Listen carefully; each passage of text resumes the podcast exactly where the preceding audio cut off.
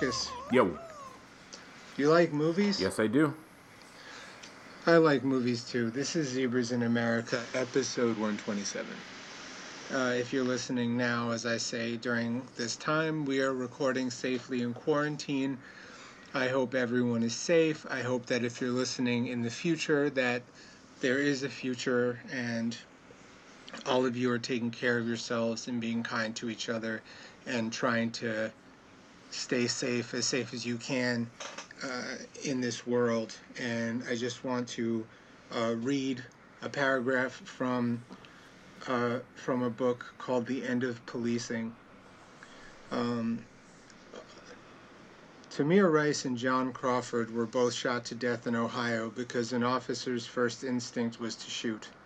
Anthony Hill outside Atlanta, Antonio Zambrano Montes in Pasco, California, and Jason Harris in Dallas were all shot to death by police who misunderstood their mental illnesses. Oscar Grant in Oakland, Akai Gurley in Brooklyn, Eric Harris in Tulsa were all shot by mistake, quote in quotes, because officers didn't use enough care in handling their weapons. North Charleston, South Carolina, police officer Michael Slager shot Walter Scott in the face for fleeing a traffic stop and potential arrest for missed child support, then planted evidence on him as part of a cover up, which was backed up by other officers. On Staten Island, Eric Garner was killed in part because of an overly aggressive police response to his allegedly selling loose cigarettes. The recent killings of so many unarmed black men by police in so many different circumstances have pushed the issue of police reform onto the national agenda in a way not seen in over a generation. That's from a book called The End of Policing. It's free on Verso, Verso Books. I suggest you guys, the ebook is free on Verso Books, and I suggest you guys pick it up. And if you're like, oh, I don't want to deal with this shit anymore, if you're a white person, then you need to unpack your privilege and and be uncomfortable and do the work because we are in a time right now where if we don't do the work, this country is going in a very bad place.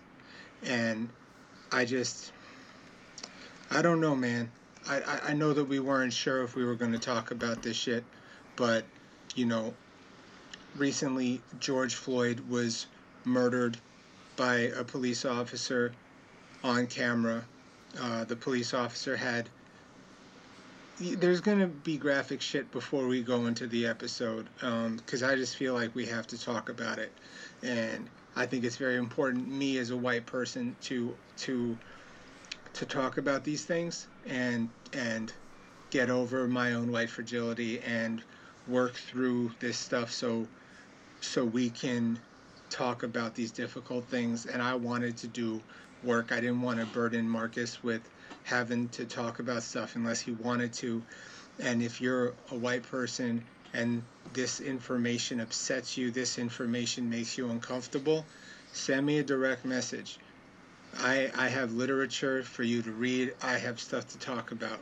Because until we really put our money where our mouth is to to unpack how we can dismantle white supremacy and and take care of our human relatives, especially uh, you know uh, black and brown young men, then you know we need to work on that.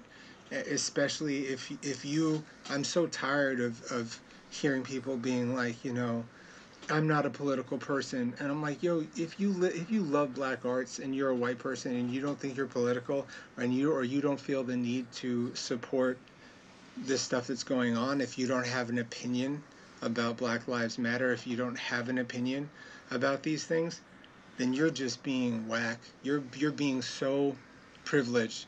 It is such a privilege to not have an opinion about political things. It is so privileged Yeah. to not have an opinion on on what's going on right here. And there are people who are in the streets right now risking COVID to to do the work.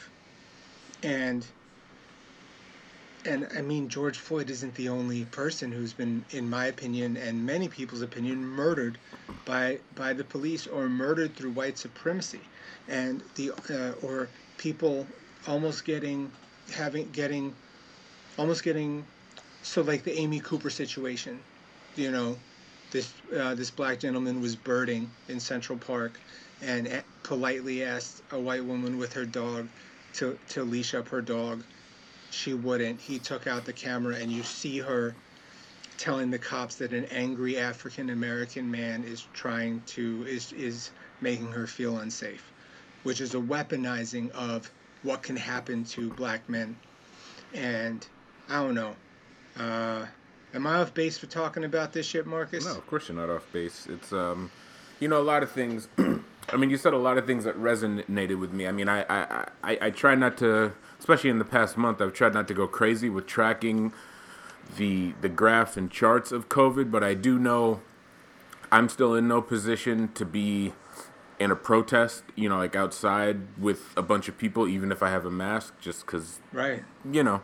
So at this point, like all I can do is just donate to certain fun, like bail funds and whatnot. And if I see something on whatever form of social media I happen to be on, if I think it's relevant and actually good, then I'll share it. And that's kind of all I can do in addition to living because, and I say this without uh, wanting a pity party, but it's it's like obviously I'm alive, so I, I can't say I relate to some of the aforementioned names. But in terms of being harassed by overly, openly harassed by police, as a large black man, I'm, I guess I'm still kind of young.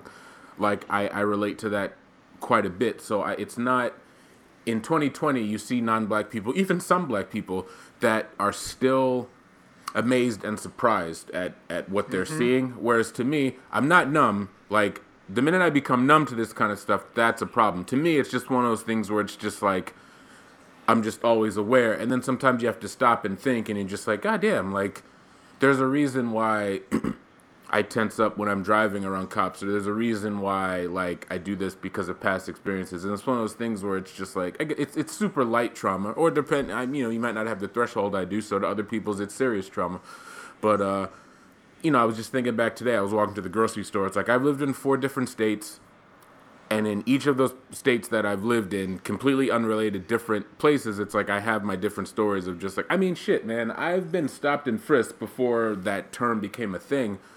You know, on the college of, of, of a historically black college where I went, Hampton University, by mm-hmm. a white police officer. So imagine that dynamic. And I was thinking to myself, wow, that is kind of fucked up. It's like a white cop stopped and frisked me in the middle of one of the most historic, you know, historically black colleges. And then I thought a little Right. deeper, and it's like, you know what? Not not not to get super dramatic and get on a platform, but President Harvey, the president of Hampton University, to some degree, it's kind of on him because he was very openly conservative.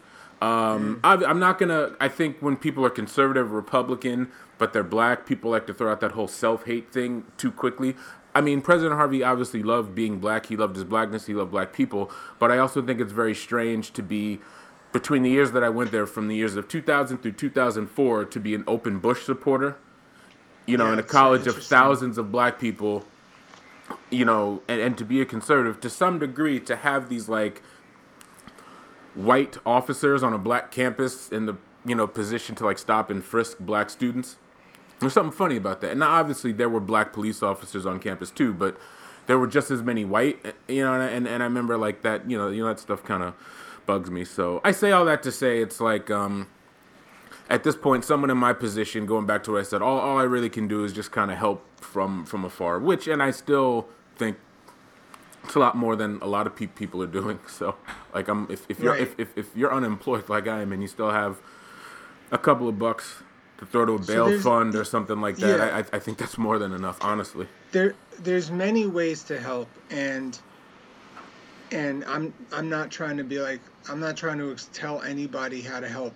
Sure. I am and I'm certainly not trying to tell black and brown people how to grieve and the work that I'm willing to do and the work that I've been told to do by many people who, who are not white is to talk to other white people about these things and mm-hmm. have conversations and and allow people to feel that guilt. Like if you feel guilty about this shit, that's okay. Mm-hmm. N- now, now do the work. You know, people people's ears are perking up. I think because now it's unavoidable. Right. You know, like you you have tragedies like the death of Breonna Taylor, and then you have uh, Ahmaud Arbery who who was murdered on film, for running.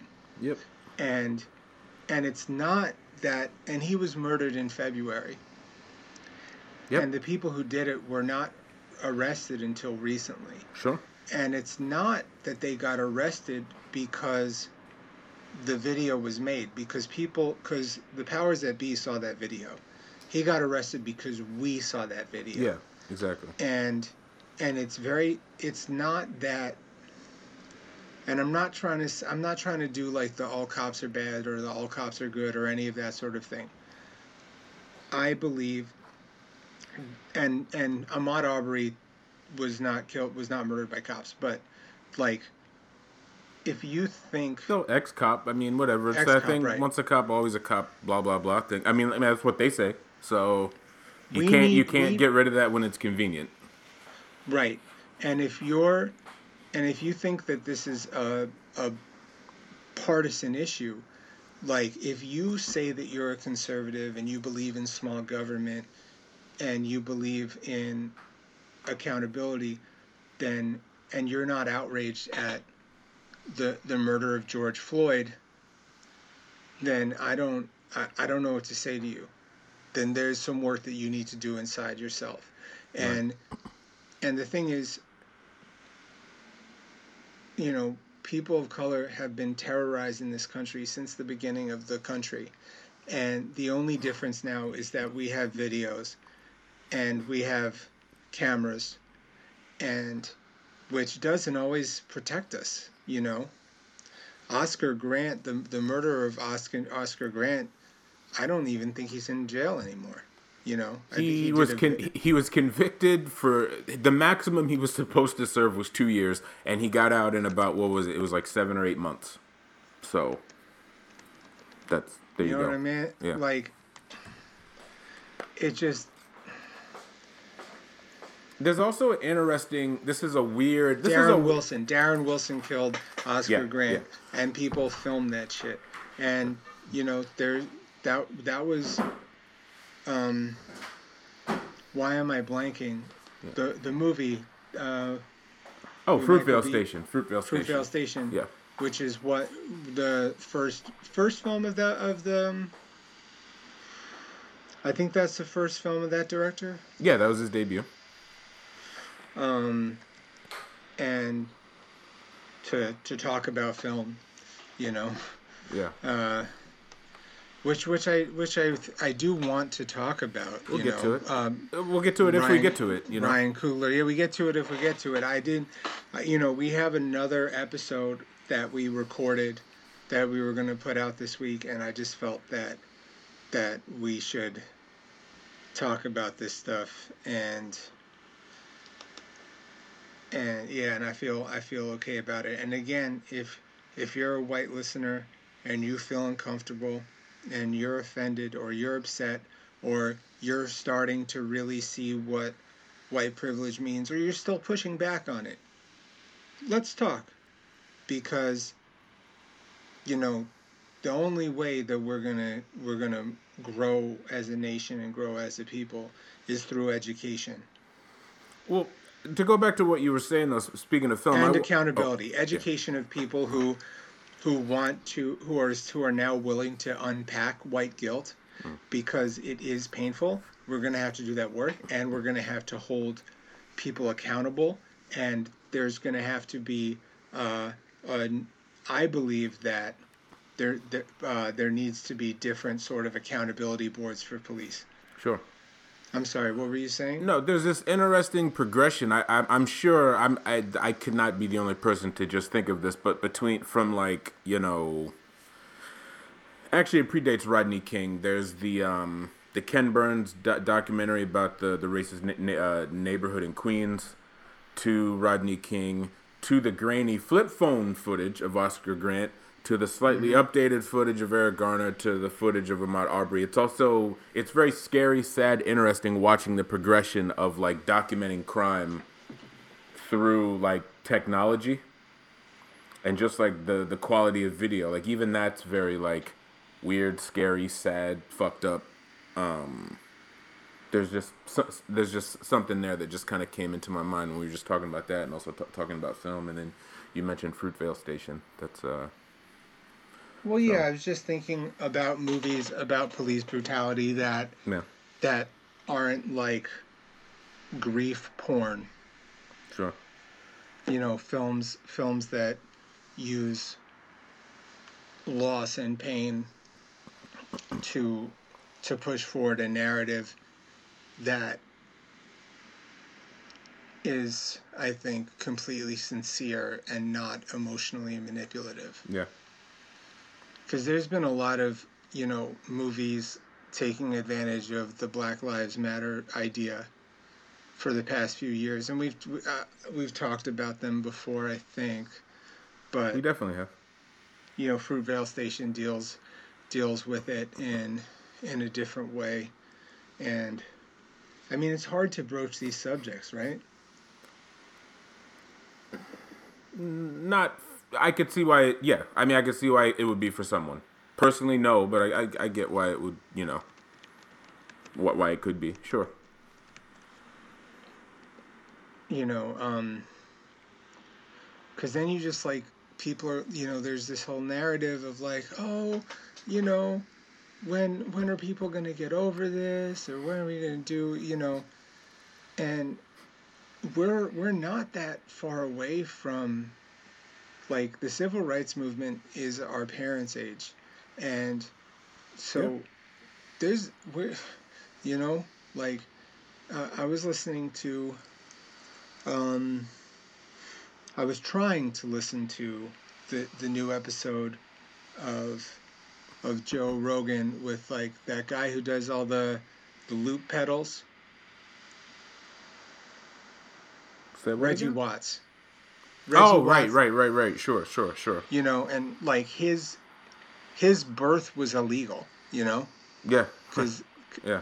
and and um just like think, thinking of stuff like that and so we're not that we there are people whose whose parents who had illegal children Yeah. you know uh, or like I was raised directly by a mother who was around colored only fountains, and my grandfather was arrested because my mother she wasn't paying it when she was a little girl. She wasn't paying attention. She drank from whites only water fountain. A white guy grabbed her, and her father, my grandfather, beat him up, and then he got arrested. So that's direct, like literally, people that I'm related to who, well, I mean, rest in peace, mom. She, she recently passed away, but she should be alive today. I'm just saying she was in her 60s. So like, there's people alive today. I mean, forget it. My mom's brothers and her sisters are, and, and her sister are st- still alive. So I'm related to people who from South Carolina, backwoods South Carolina, a dangerous place to be back then. Who, Right. who who remember that kind of stuff? You know what I'm saying? My grandmother made it to 95. You know, when she passed away, she was born in 1920. So she was even closely related to people who were like actually slaves. Like she was not far removed from actual slaves, given when when she was born. You know what I mean? So yeah, Yeah. i was just i was just thinking um just about like all these all of these like uh just like complex things and how we're not that far away from it. And now we're in the midst of a lot of stuff going on. There's there's a there's protests around the world. There were there have been largely peaceful protests in every single state right now. There are protests around the world. And then i just also think about the circularity of it um like that do you remember the the the first reflection eternal album? Of course, and there's that there's the secret song for women. Yeah. uh, and there are lyrics that I can't really say, but I can just say that, you know, he Talib Kweli talks about meeting a, a woman who who went through all the stages of words that were called black people. And the circle changes. And um, it's just very interesting or you have a or you know Trevor Noah who's trying to be, who's been trying to make pretty strong commentary about what's going on right now. His Yeah. his he's he's he's his creation was legal. You know what I mean? Sure. In in in apartheid South Africa. So when sometimes when conservatives or liberals try to talk to me about the importance of the Constitution, I'm like, yo, one, like this country was was created on, by by people coming here illegally and not to say that I really think anyone is illegal. Like no one's illegal. Like I hate that term illegal. Yeah, you know yeah, what yeah. I mean? Yeah. Um, because no one's illegal. They're people. But like people coming to this country and doing a lot of messed up shit, and people can cite, oh well, what about what? Or when people were talking about when uh, a few years ago when when same-sex marriage was not yet a thing Yeah.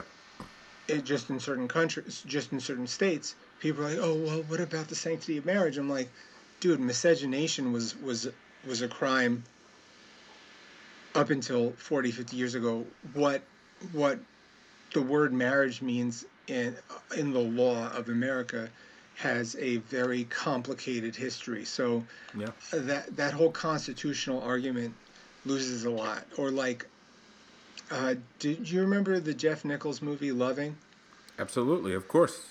Uh, underrated, underseen uh, movie. Uh, it, you know, uh, not to brag, I was one of its first champions because I was able to Uh, see it yeah, at the same. Toronto Film Yeah. Festival. Um, oh, I didn't, but Yeah, no, that's what I, was, I, I saw it before it even officially came out and wrote a review less than 20 what hours at, you know after, after seeing it. that movie kind of fell by the wayside and it was like you know another example why I, I also think Joel Edgerton's a really good kind of un, underrated actor also very But, uh, underrated actor, and he's very underrated in that movie. But that movie also does a really good job of of choosing the art of filmmaking first to tell the story.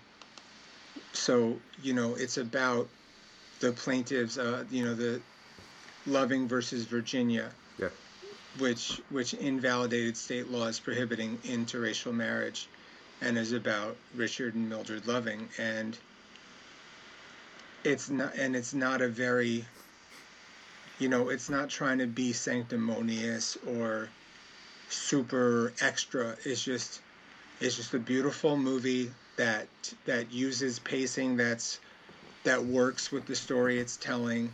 It's not it's not trying to be controversial in the way it tells the story. And most importantly too and I, talk about this in, in in my review which i haven't read it in like years now but growing up you know as a kid I- luckily enough i was i was lucky to grow up in a liberal town where you learned about things that maybe other places you didn't learn about and i remember since i was like a teenager up until through my 30s whenever the loving couple was brought up it was almost it was such a cold thing like it was more like the loving case like they, they, they were like a chapter in a law book or they were like something to be studied to the point where when I found out that they were making a loving film and then I saw the trailer, it got me to thinking it was just like, were these people actually in love? Like, did they actually like each other? Were they a couple? And I think that's the most important thing the movie shows also is that they were a family. They made each other their scenes where they're just watching TV and making each other laugh. And I think that's very important too. They weren't just some like thing t- to be studied. They were two people. They had kids. And, you know, Richard Loving, you know, just the fact that like every day this man like they had to live uh uh was it DC I think or Delaware like he they like the family had to live in a different state and every day he had he had to commute to Richmond Virginia to work and then he had to commute back to another state. And you know DC and DC to Richmond is not like you know parts of southern Connecticut to like the Bronx. Like that's a hefty trip. It's like 2 hours. You, you know what I'm saying? Yeah. so just to do that twice a day so like 4 hours of commuting yeah like there's so much there and and, and it is something that I, I I wish that movie had a better chance. And it's also just weird. I mean, I like Jeff. I like Jeff Nichols as a director, Mm. and it was weird that that that he made Midnight Special and Loving that year. yeah right Ve- oh very right, right, different, right, right, right, very different movies. yeah And did you know that he's set to make an Alien Nation? Yep. Uh, Remake? I thought it was a no go last time I checked. I thought there were some issues. Nothing having to do with COVID. I thought it was just like it, it was getting scrapped. I thought there were some issues, to say the least. I, I don't know. I think I mean there's there's a lot of there's a lot of movies that are being pushed back anyway. Um, sure. on a on a nice note, I I graduated from social work school this week, Yeah, congratulations, man. That's awesome. and and Saskia threw a surprise Zoom party for me, yeah. and you were there, and m a lot my loved ones were there, and Shaka King was there, who's working on a movie about the betrayal of Fred Hampton, Yeah. and he didn't say, but I wonder when that's gonna come out. You know. Yeah, yeah. I, that's a movie that I think is even more important, you know, if we're talking about this history. You know, Fred Hampton was murdered in his sleep while after his friend had given him enough barbiturates that could have taken his life anyway. Sure. And you know, it's interesting. I've been it's it's cool that, you know, I mean articles have already come out now, whether it be in Variety, Hollywood Reporter about this movie, but for a while we weren't supposed to say anything. And then like when rumors of it came out, I remember being so defensive because while Shaka's a friend, you know, at this point in life, I mean, he's more a friend you guys have known each other long, but he's still someone that I, I consider a friend. So it's very frustrating when reading comments and articles already denouncing the film because you know a non-African American is playing Fred Hampton and it was and it's like oh this is gonna be bad. This is gonna be and it's just kind of like oh god damn it. Like it really pissed me off. Um it's like just give the movie a chance I mean we're all guilty of like when a movie comes out we judge it but a movie like this it's kind of like just let it come out and watch it first before and also knowing the talent of of the director and seeing it being associated more with the production company and like seeing it more associated with Ryan Coogler's name was a little frustrating too. But whatever. I I, I judging off of Shaka's shorts, uh, his feature film N- N-. I just there's no I don't see this movie being bad. The subject matter, knowing the person responsible for it, personally, it's like. Yeah, I mean, also. But other people don't. Other, other people don't have that information, I guess. But whatever. Yeah. You know? Also, like Shaka King is one of my close friends. Yeah. One of my closest, and he has his moral compass is so strong, and he has a lot of integrity, and I know that he's going to um, do his best to Sure. to tell this story, Yep. and yeah. I don't Yeah. know. Um, I'm trying to. I'm trying to check. Like, I had a whole list of movies I wanted to talk about, but it's like, you know, I don't know. I don't know what where you want to go with this. You know, I, I, I, I do because you talking about the surprise Zoom party made me think about the Zoom talk that we had the other day with our group of friends, and it brought us to this movie that we both just recently watched called In Search of the Last Action Heroes, which mm. not not even in the most roundabout way ties into certain specific niche things that we're dealing with now on the streets of America right now. Oh, in that, so the last in search of the last action heroes. It's there's been other movies like it. Like there was that movie about Golan and Globus. There's that uh, that Netflix that Netflix documentary, and and this honestly, it's very similar. It's like a nostalgic, you know, documentary about the rise of the action star and action films and you know obviously centerpieces are guys like the core expendable guys like so Stallone, Schwarzenegger, Bruce Willis, but then they also branch off and like you know they talk about Don the Dragon Wilson, Cynthia Rothrock, Yeah. Michael Cynthia J. White, Chuck I Norris, you know all those all those guys. and when Cyn- and yeah, and when Cynthia Rothrock is like, "Why wasn't I in the Expendables?" I was like, "Why weren't you?" yeah, why, why why weren't a lot of people who were interviewed a in that of people documentary? and a lot of people in that movie and i don't was michael jai white in the expendables he absolutely was not.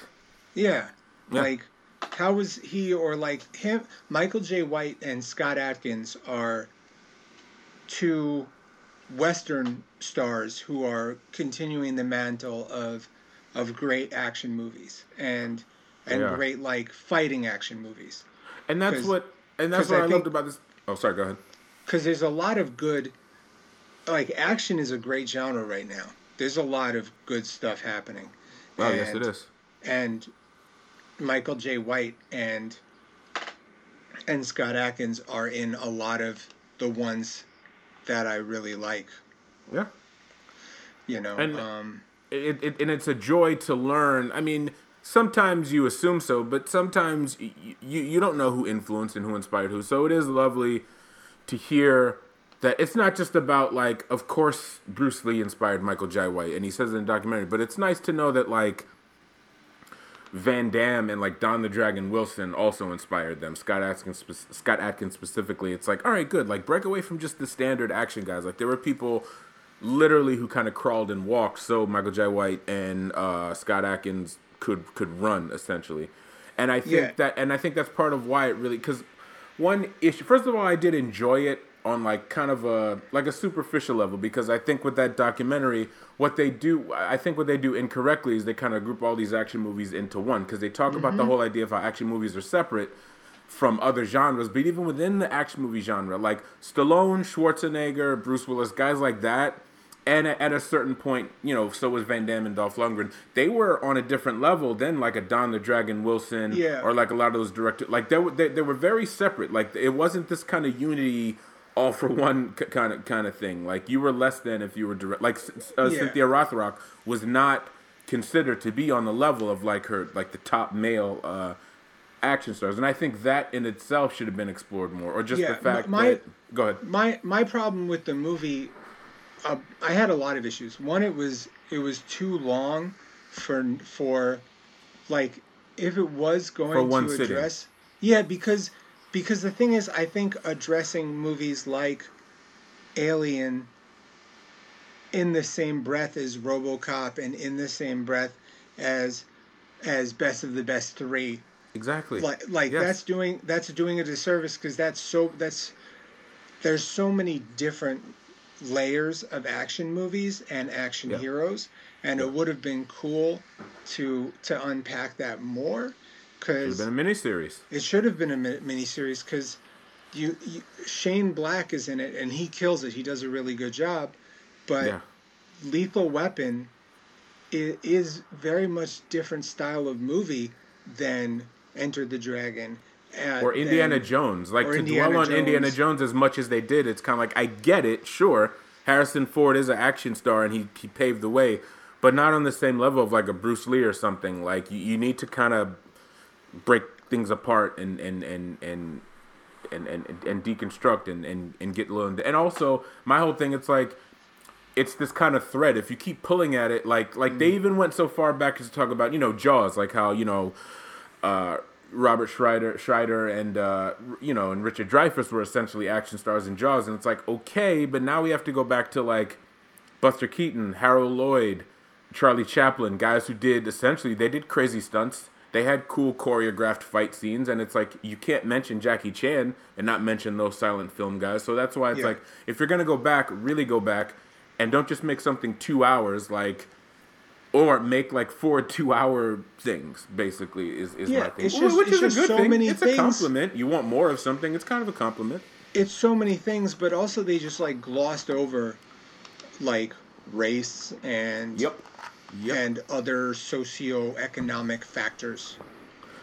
Right. Um, like I, I, I love that Alex Winter, who you know, for those he's you know Bill for Bill and Ted. He's one of the Mm-hmm. Lost Boys. Uh, also a pretty you know uh, accomplished music video director as as well. He talks about how like you know he was like uh, he had a bit part you know in one of the Death Wish sequels, and how that movie.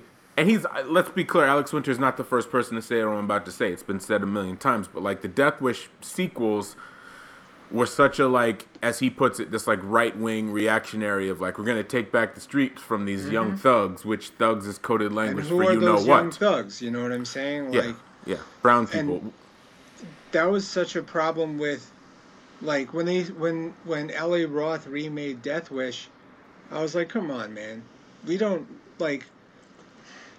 Especially during the time of like the Trayvon Martin verdict was Yeah. like and, and not and not that he can control that I understand but it's just like even let's take Trayvon out of it it's just like we don't need that to be remade like we get it like because that's the thing like beside from the whole franchise that brought Death Wish, like on a subconscious level, Death Wish to some degree kind of birthed Taxi Driver and like kind of Yeah, set the saying- tone to certain Batman movies because the whole idea of like a vigilante taking, you know, obviously the story of Batman exists before Death Wish, but on Right. film was what I'm saying, and it's like.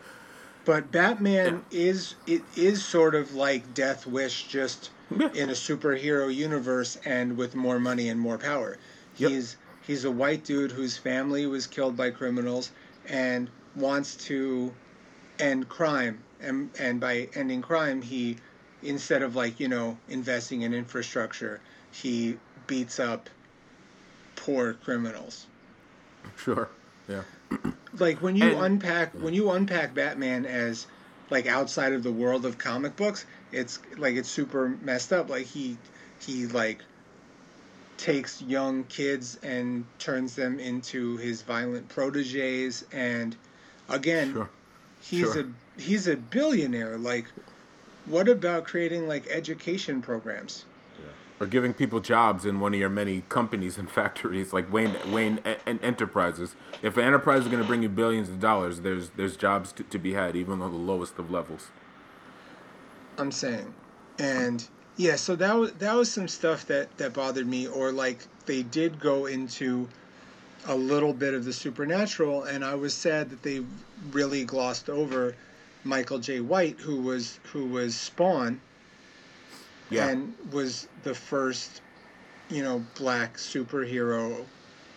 I I mean, Meteor Man was was Meteor DC. Man, Meteor Man, or and- whatever whatever comic book. I think it was DC, but regardless, the first major. I mean, Meteor Man to a degree was tongue in cheek. Well, even Yeah. but that too. Like blank, those were kind of like silly. Like these guys were like Meteor Man, Blank Man. These are black superheroes who were openly like, "Hey, look, I'm not a badass. Like, I get like in the middle of a fight, I get scared." Where Spawn was the first, like, "Yo, I'm gonna fuck you up," kind of thing. Like, like, like I'm not, I'm not doing that. Jackie Chan, Buster Keaton thing where like I punch you and then I go, oh sorry. Where it's like this is like no, I'm gonna murder you. So yeah, you're right. And yeah, and Spawn predates Blade. And I think sometimes you know it's unfortunate that just because a movie flops doesn't erase its history and and the timeline and and and the placement where it's just like even just for the simple fact, oh shit, Spawn was a failure. Well, at least we tried. Let, let's. It's still open. Like let's try it again. And then what came? What? Less than two years a- after Spawn, or maybe a year later, was Blade. it doubled its Blade was though. '98. Yeah. It oh, d- did it- it? See, I didn't even it know. was- Oh, oh, I didn't even bother. To ch- I, I didn't know that. I, I didn't No, that. it wasn't. It was considered. People who liked the comic books had issues with, um, had issues with the story. But Well, it was PG thirteen, and nothing about. I'm no comic guy, but I, I remember No. I, I was into Image for a little bit. There's nothing PG thirteen about Spawn, and I remember too around the same time HBO had that a animated Spawn Spawn, series which- that was which- R. It was hardcore. That shit was. yeah, and it's it's really Yeah. good, and Yeah.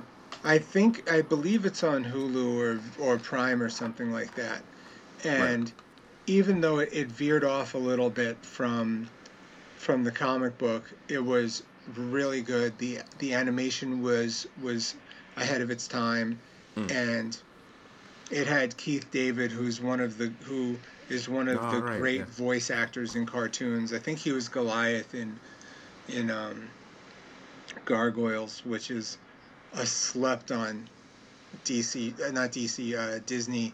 It was like during that during that like Darkwing Duck thing, you know how Yeah. how Disney had a, had a block of cartoons in the afternoon, but Gar- Gargoyles was was quite awesome, and it had like a it had a more interesting story, and yeah, he was he did play Goliath in in Gargoyles, Yeah. and yeah, I don't know, dude, like. It's, Oh. it's it's weird to just I think it's interesting to gloss over or even like when they're talking about Rambo 3 they're not talking about how like strangely xenophobic it is or like how xenophobic 80s and 90s and now and new movies now action movies are Especially and the Chuck Norris movies, and then now knowing for a long time, Knowing that Chuck, Chuck Norris, Norris was the cool like- guy. Yeah, we didn't. He kept his politics separate. There was still a time where it was just like you didn't know. Even Arnold Schwarzenegger, we I'd grown up. I didn't know he was Mr. Republican. You know what I'm saying? And that to me kind of ties back into what Alex Winter was saying about like you know the Death Wish and the Bronson movies Mm-hmm. is that what we were talking about earlier. Now there's a lot of clips of folks from like there's a di- racism exists everywhere, but it's weird how regional racism is different. Like southern racism is different than like California, West Coast racism is different from that like aggressive northeast you know, from from Massachusetts down to like Pennsylvania, East Coast, Northeast racism, where it's like because of these George Floyd protests, and this existed before. Let me be clear, but now you see more than ever these like kind of meathead Philly dudes, Boston guys, you know, yeah. niche New York guys, like walking around literally as with in in in packs with pipes and baseball bats, and they're trying to hide behind this thing. Hey, we're protecting our neighborhood where it's like no you're looking for an excuse to like beat up like a young brown kid who some of them are looting some of them are protesting i, I mean s- s- some of them are doing inappropriate stuff but bottom line it's like the majority of them are just trying to protest and have their voice be heard and i just picture this like some like 15 16 17 year old kid you know getting attacked by some like you know Philly sports fan with with with, with a lead pipe who's just hiding. Hey man, I'm just trying to protect uh, Target because yeah. you know you know and and and I have to you know someone who th- this isn't a diss to him. I, I kind of we definitely we had an interesting conversation where I tweet there were these people. There's this neighborhood in Philadelphia where they were the, the citizens were standing in front of Target to protect it. So I retweeted how silly this is, and this guy who, who I'm friendly with, he's from that neighborhood in Philly. He was just like you know, hey, just so you know, because of between COVID and these protests, a lot of stores have closed, and you know, Target, you know, now is the only place where people can get, you know, prescriptions and food, et cetera, et cetera. And it's like, you know what? Two things. First of all, first of all, fair enough, because you're actually there in that neighborhood. I'm not there. I can't comment on it.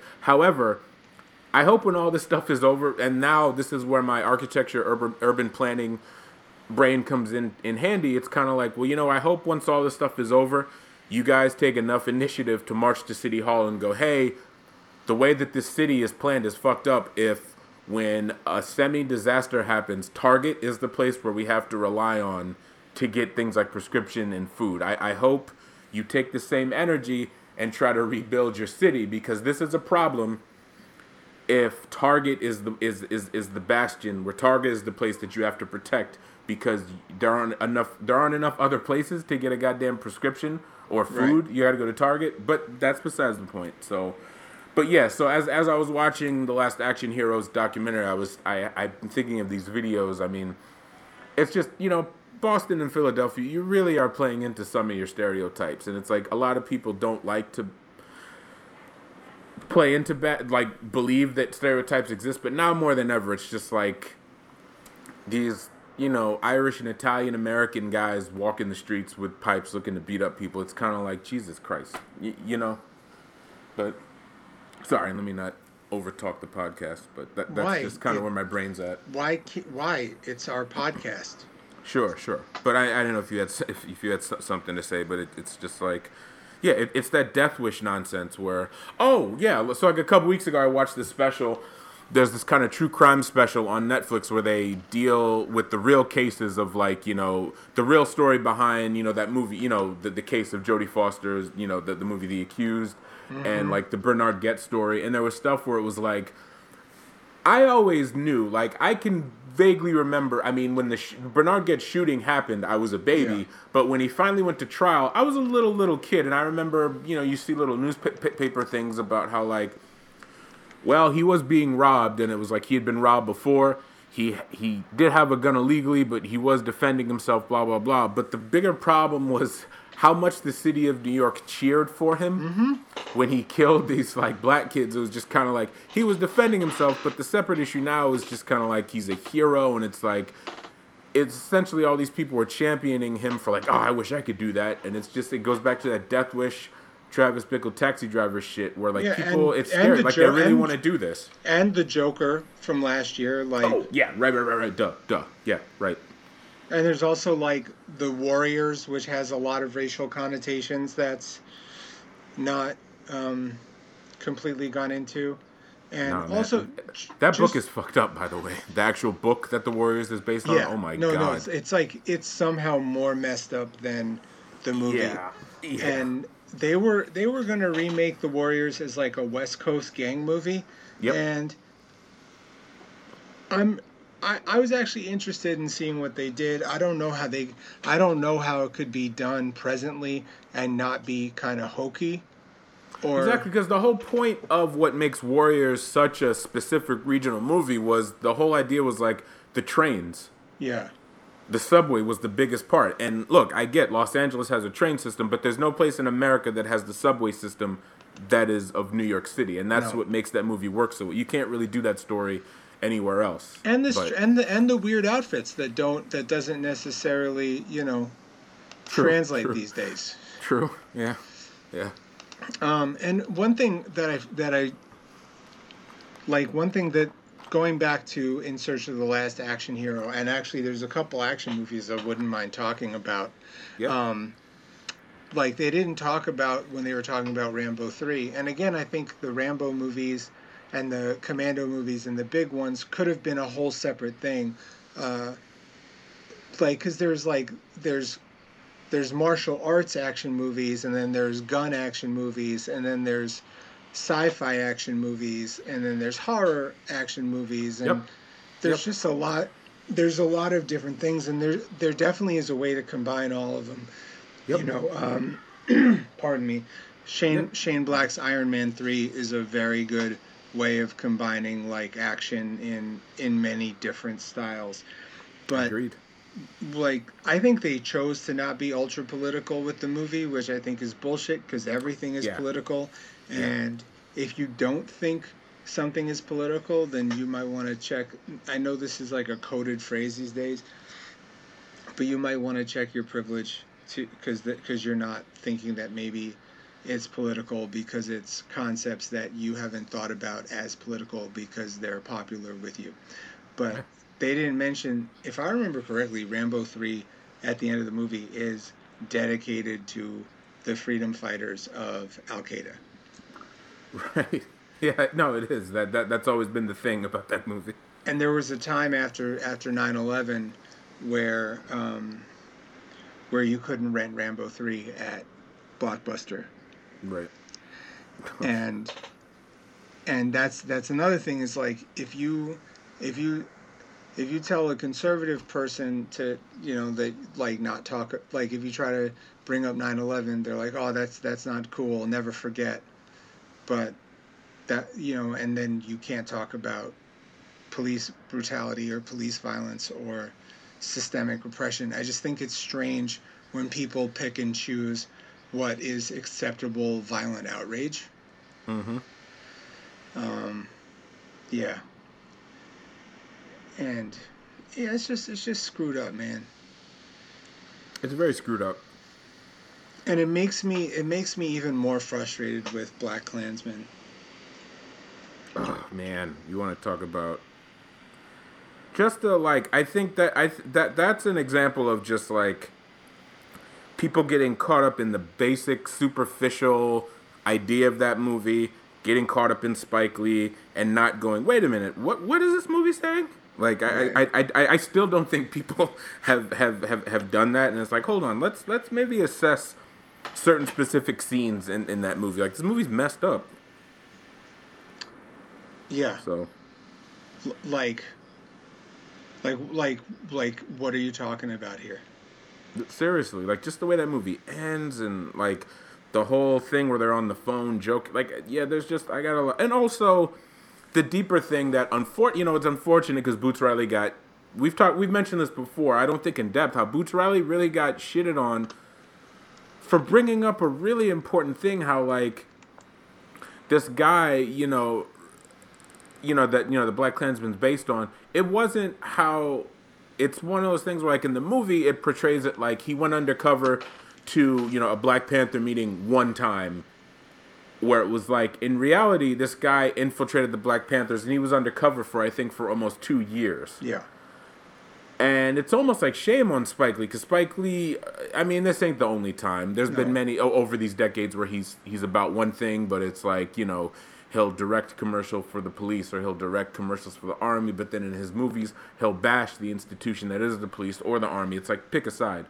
Um, I just think that it's almost shame on him. And also shame on you as a director. Like that makes it interesting. It's like the reverse Black Klansman. It's like you're this black guy you're the first black police officer in this division, and they're having you infiltrate under shitty pretenses. Uh, they're having you in- infiltrate the Black Panther Party, who was nonviolent, as opposed to the the local Klan. You, you know what I'm saying? Like that would have made such. A, if anything, it would have been made an interesting movie where it was just like that's what the movie's about. This black guy going undercover, you know, as as a Black Panther person, and the movie ends on the arc of him going, "Oh, well, we need you to infiltrate the Klan now." But that's just me. Yeah, I, I, no, I, because that also then talks about is it like sometimes you can just talk about what's actually going on in the world and and talk about the problems by by going into it.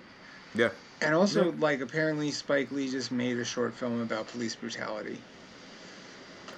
well, yeah, he just updated. So, and it's this is also kind of I ju- sad. he and he, he Shaka, up, Shaka Oh, go ahead. King made a video about police brutality like three years ago. That's really very good. Not LaZercism, which also is very good, but Mm-hmm. he made a video during Christmas compiling videos of of cops being violent, and it's Right. it's really intense. right. Yeah. Yeah. Well, no, I, I know Spike Lee updated the so years ago. It's, it sucks that we're back to where we were like five years ago, but Spike Lee kind of did a mashup edit of like the murder of Radio Raheem with Eric Garner. So now he updated it and he added footage of George Floyd, which is kind of crazy. Where it's like, shit, we're still here, huh? Yeah, but So- again, George Floyd, Eric Gardner said, I can't breathe, and George Yeah. Floyd said, I can't breathe. Right. And my mom called me, and she's like, you know, I've, I've, I've never really had, you, we don't, I've never really had to watch these videos before. You know, growing up Sure. and being part of, you know, being part of adjacent movements try, in in civil rights, we knew that these things were happening, but we weren't seeing them on TV. Mm-hmm. And it makes me want to be more active. It makes me want to see what I can do. And you know, when when he said when he called out for his mother, I just I felt so much pain yeah. because I know because like I also know that that's probably something that wouldn't happen to you, you being me. Um, eh, but Right. it's just it's heartbreaking and it's weird that someone like dylann roof can murder people in a church and then get bought burger king and then someone else is is allegedly writing a bad check and Yeah. gets gets murdered And let me tell you something right now too, because I've over the years I've had these arguments of like when, and it's a super valid argument what Scott just said. Others have been like, "Oh, Dylann Roof murders people in a goddamn church," and exactly, you're taking a Burger King where someone does like uh, a potentially minute crime and they're murdered, and the immediate defense is, well, those happen in different places, different states, different cities, different different this, and it's like fine. And if you want to go there, then police, no matter what different state where you're from, police in America all have this like blue unity brotherhood, no matter state to state. So it's like so fine. If you want to do that, then I will say this: that, that all you have to do is that when people say, "Well, what happened with Dylann Roof in South Carolina. What happened to George Floyd was, you know, in uh, shit, Minnesota." But it's like, okay, well, cops are all they always consider themselves brothers, no matter where they serve. So it's like, fuck that. Even though you shouldn't have to say that, but if you need some kind of an airtight argument, because yeah no matter what, there's always going to be Mr. Contrarian, Mr. Argument. So you use that, and and and I go back to, you know, for anyone who's always had an issue with like, oh, cops are like, take my wife for example. She's Long Island born and bred, where they and specifically where she's from, they love their cops. You know what I'm saying? And it's kind of like, so when people hear "f the police," it's not necessarily, although sometimes it's, it's not necessarily about like the beat cop who's on your street who is patrolling a neighborhood in Brownsville, but he happens to be from this like super white neighborhood in Long Island. Watch Sidney Lumet's um, Prince of the City. There's a where it, it's a movie's about police corruption. It's it's a long movie, but the, the important, the most important, impactful scene about the, the problem with cops is when the whole premise of the movie, but the final scene is it's just like you have this cop who he finally gets a conscience and he wants to kind of like you know expose police corruption and other cops who are doing corrupt shit are like what the fuck man And it's kind of like I think that's the problem right there. It's like you have other cops who know that shit is wrong, but when another cop wants to expose it, they're like, "Hey, don't do that. What's wrong with you?" I think that's the problem, and that's at least when I'm like f the police, or it's like I can't stand cops. That's my problem. It's like they hide behind this whole brotherhood nonsense whenever it's convenient. And the final scene in Prince of the City is this character played by Treat Williams years later, because he was a corrupt cop also. He works with the police. He exposes corruption, and now he's teaching, um, you know, would be you know up and coming cops. And this one student of his is like, "Hey, aren't you that cop who flipped on your fellow police officers?" He's like, "Well, I've learned all I need to learn from you. Fuck you." And he just walks out of class, and it's kind of like, "Well, wait a minute. The whole idea of being a cop is to uphold the law. So it's like you have a problem when a cop wants to expose corruption within the organization that's supposed to uphold it. Like that's always been my issue with the whole fellow cop thing. So yeah. Yeah. And I just feel like you should be outraged. Yeah. That's all. Just just be outraged. You know what I mean? Like I don't know, dude. It's just Yeah. so it's just so frustrating. And it's just it's so interesting cuz there's like yeah, there were all these movies I was excited to talk to you about today. But I think I think we can talk about them another day. Yeah, and in a weird way, the movies that we will be talking about in our next episode will make a nice companion to this because a lot of the keywords and name drops apply to the films that we're going to cover in the episode after the, the the next episode. So there's so there's some continuity. Yeah, because we have we have a really nice guest lined up for next week, Yeah, we do. and I, yeah, I'm just trying to look at my list and see if any any of it right now makes sense. Sure. But the thing is, like, you know, it doesn't, because because I I feel like we've done a lot of work today, and thank you for allowing me to talk about this stuff. And you know, obviously, if anyone if anyone has any stuff to talk about, if if you're upset, if you're if you're white and upset and and want to talk about stuff like then you know my DMs are open. If if you're black and something I said offended you uh, my DMs are open. I, obviously I'm open. I I'm learning. I'm always learning. And and I'm trying to you know if I do something and uh, you know let me know. I want to be held accountable. Right. I was about I was gonna you know and again I was gonna read I was gonna read some uh, I was gonna read some um, some fan mail but I don't want to do that today. Uh, Yeah, we, we can save it. May make sure we'll just have potentially more fan mail in, in, in our next episode, but we'll we'll, we'll read yeah, it. We'll, we'll or, get to it. or you know even angry mail or something. But just like one more thing, like we're talking about how like you and I are very immunocompromised, so it's very it's dangerous right now without without a clear explanation of how COVID works for us to go out protesting. So Yes. that's why, like, I'm trying to figure out stuff that I can do, um, trying to um, try to try to work in anti-racist spaces and, and do work, because Mhm. just because you can't go to a protest doesn't mean you can't help, and Of course not. Of course. Of course. and I'm just saying that, uh, you know, rest in peace. And I'm just, I'm just sorry that, that, that this shit happens. You know, I'm not gonna say this shit is still happening or like, like that shit is happening. And I think some massive overhauls need to happen so this stuff doesn't happen. And Right. this is probably the most political we're gonna get ever maybe i don't know but you know vote in your local elections vote Sure. you know if you think that the presidential election this year is rigged and you're worried about voting for president still please show up or or do your absentee ballot because it might be an absentee ballot and Yeah. look at your congress people look at your judges look at and look at what their views are and look at what their thoughts are and see if they're in line with your values because Sure. you probably, you know, want people who who have values that are that work for you, and hopefully, if you're listening to this podcast, you don't want police to be able to hurt black and brown people with impunity. Yeah. And if you do, stop listening.